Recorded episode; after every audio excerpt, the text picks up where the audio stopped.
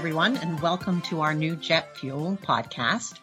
Today, we will provide an overview of our new U.S. West Coast Sustainable Aviation Fuel Assessment and discuss some key factors that contribute to the growing importance of uh, these assessments.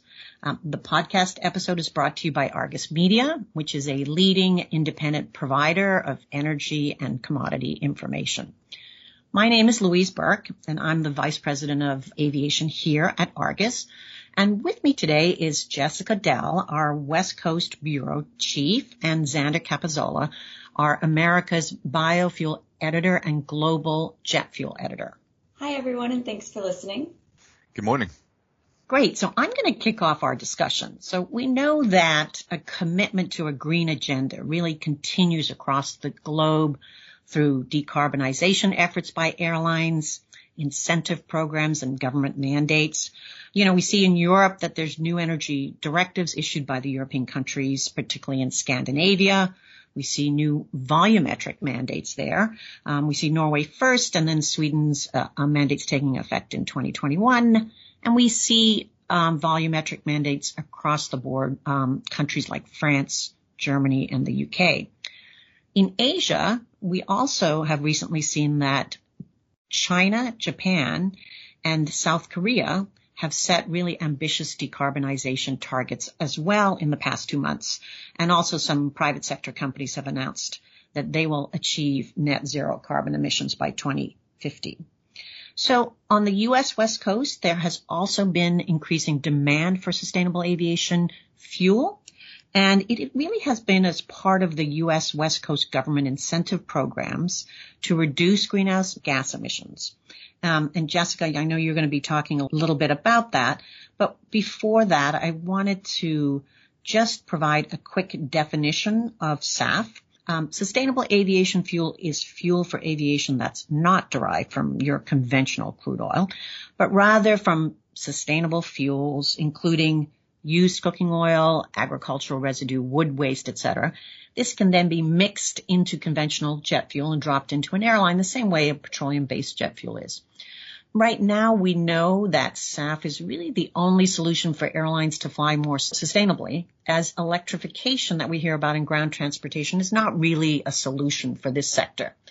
There's seven approved pathways for making SAF right now, but the one um, that our pricing is based on and the one that's the most commonly used is HEFA SAF.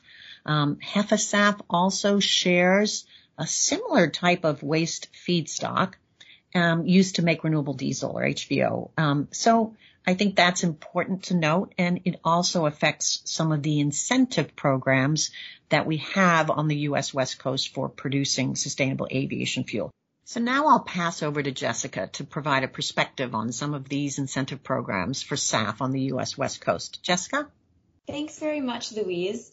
SAF does carry a strong price premium over conventional aviation fuel, but that premium can narrow with these government incentive programs that Louise mentioned that will help grow supply of the fuel.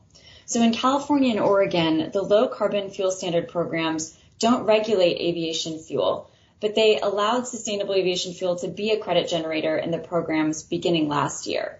So now SAF, just like renewable diesel, ethanol, biodiesel, and other renewable fuels, can generate credits in these programs. This is really important because the California LCFS credit value has gained strength in recent years. And even with COVID-19 and the subsequent drop in fuel demand, the credit value has been resilient.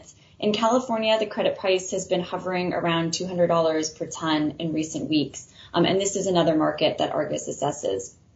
So for renewable fuel producers, the California and Oregon markets are attractive because you can layer RINs on top of the LCFS for these credit generating fuels. One factor though that has limited SAF growth to date is the fact that it's often co-produced with renewable diesel, since this forces companies to choose between the fuels. The economics have largely favored renewable diesel. The CI targets for diesel and jet don't hit the same level in the California LCFS until 2023. That's really interesting, Jessica. And I'm assuming at that point we, we should see, you know, an increased incentive again for, for SAF once they are the same level. But could you, um, elaborate on, um, other clean fuel programs in the future? Are there other states looking at it or other regions? No, that's really a great point because honestly, one factor that will really grow this market is that there are these other clean fuel programs on the horizon. Um, and this is something that we're closely tracking here. So at the same time that you have the carbon intensity targets in California's program becoming increasingly stringent, and you have Oregon with their clean fuels program um, looking to tighten and extend the targets out to 2035, um, you also have several other regions looking to replicate these LCFS programs. So all of that will really create greater demand for renewable fuels, including SAF. Um, so one really important one to note is that Canada's forthcoming clean fuel standard could really lead to a significant increase in biofuel blending over the next decade. Um, this program is poised to be really wide in scope, and SAF is set to be a credit generator. So we're currently awaiting the proposed regulations from their environment ministry, which are due out by the end of this year. So it's, it's close. Um, and we'll have more concrete information then. But the latest from Environment and Climate Change Canada is that the program goal is to reduce greenhouse gas emissions by 30 million tons per year by 2030. And at the same time, you have clean fuel programs that are also proposed in Washington state and New York state um, that will grow the market for renewable fuels if these come to fruition. The recent election in Washington state and the current political makeup um, that it led to there has slightly increased chances for the bill's passage, um, with more legislators elected that support a clean fuel standard there. Uh, there are also several stakeholders in both Washington state and New York state, um, including environmental groups and biofuel producers that are all just working really hard to get these programs passed. Uh, so I know proponents were originally trying to get a New York bill passed this year, uh, but COVID derailed that. So now the focus is on the spring session in 2021. And you have almost on a monthly basis other states and regions, even outside of these, announcing that they're also exploring clean fuels programs. Nevada was the latest in a string of states to say this, but we also have Pennsylvania, the Midwest region, um, including Illinois there, um, and Colorado all looking at LCFS type programs. And what's important to bear in mind is that the California LCFS has just really caused an explosion of growth in renewable fuel use for transportation. Um, and that has grown the markets for biodiesel, renewable diesel, renewable natural gas, um, and others. And so to have SAF as an eligible credit generator is really quite critical. Um, the volumes have been small to date, but the potential for greater growth is there and corporate ESG goals and global programs to cut aviation emissions, um, other clean fuel programs on the horizon, um, airlines working with airports together on this. Um, this all really combines to, to help grow the SAF market. So I, I know I've covered some of the regulation side, but another really large component of SAF is the renewable feedstock side. Um, and this is a space that Argus has recently entered. Um, so my colleague Zander uh, will now touch on that.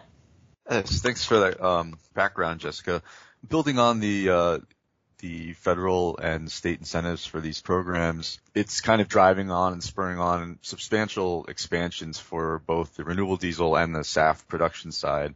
Um, a lot of this stuff will come online in the next uh, year to three years out. So economics for SAF are going to increasingly be driven by uh, renewable feedstocks or the inputs used to produce these fuels.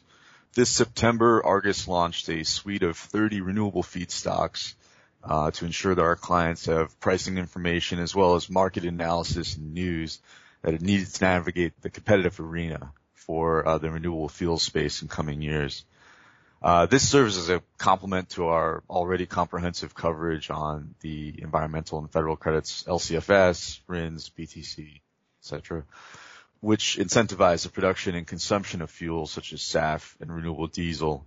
Uh, we have 30 assessments that range across seven product types, uh, from waste oils to fats and greases that will prove as uh, an invaluable tool for stakeholders in both the SAF production and renewable diesel production industries, uh, as well as aviation. Can I jump in, Zander? Because I think that's really interesting. Um, we know that the feedstocks that we launched are really key um, as um, base uh, feedstocks for various plants that are producing SAF. Um, can you just give us a you know a two minute overview of what's going on in the market and how these feedstocks relate to each other?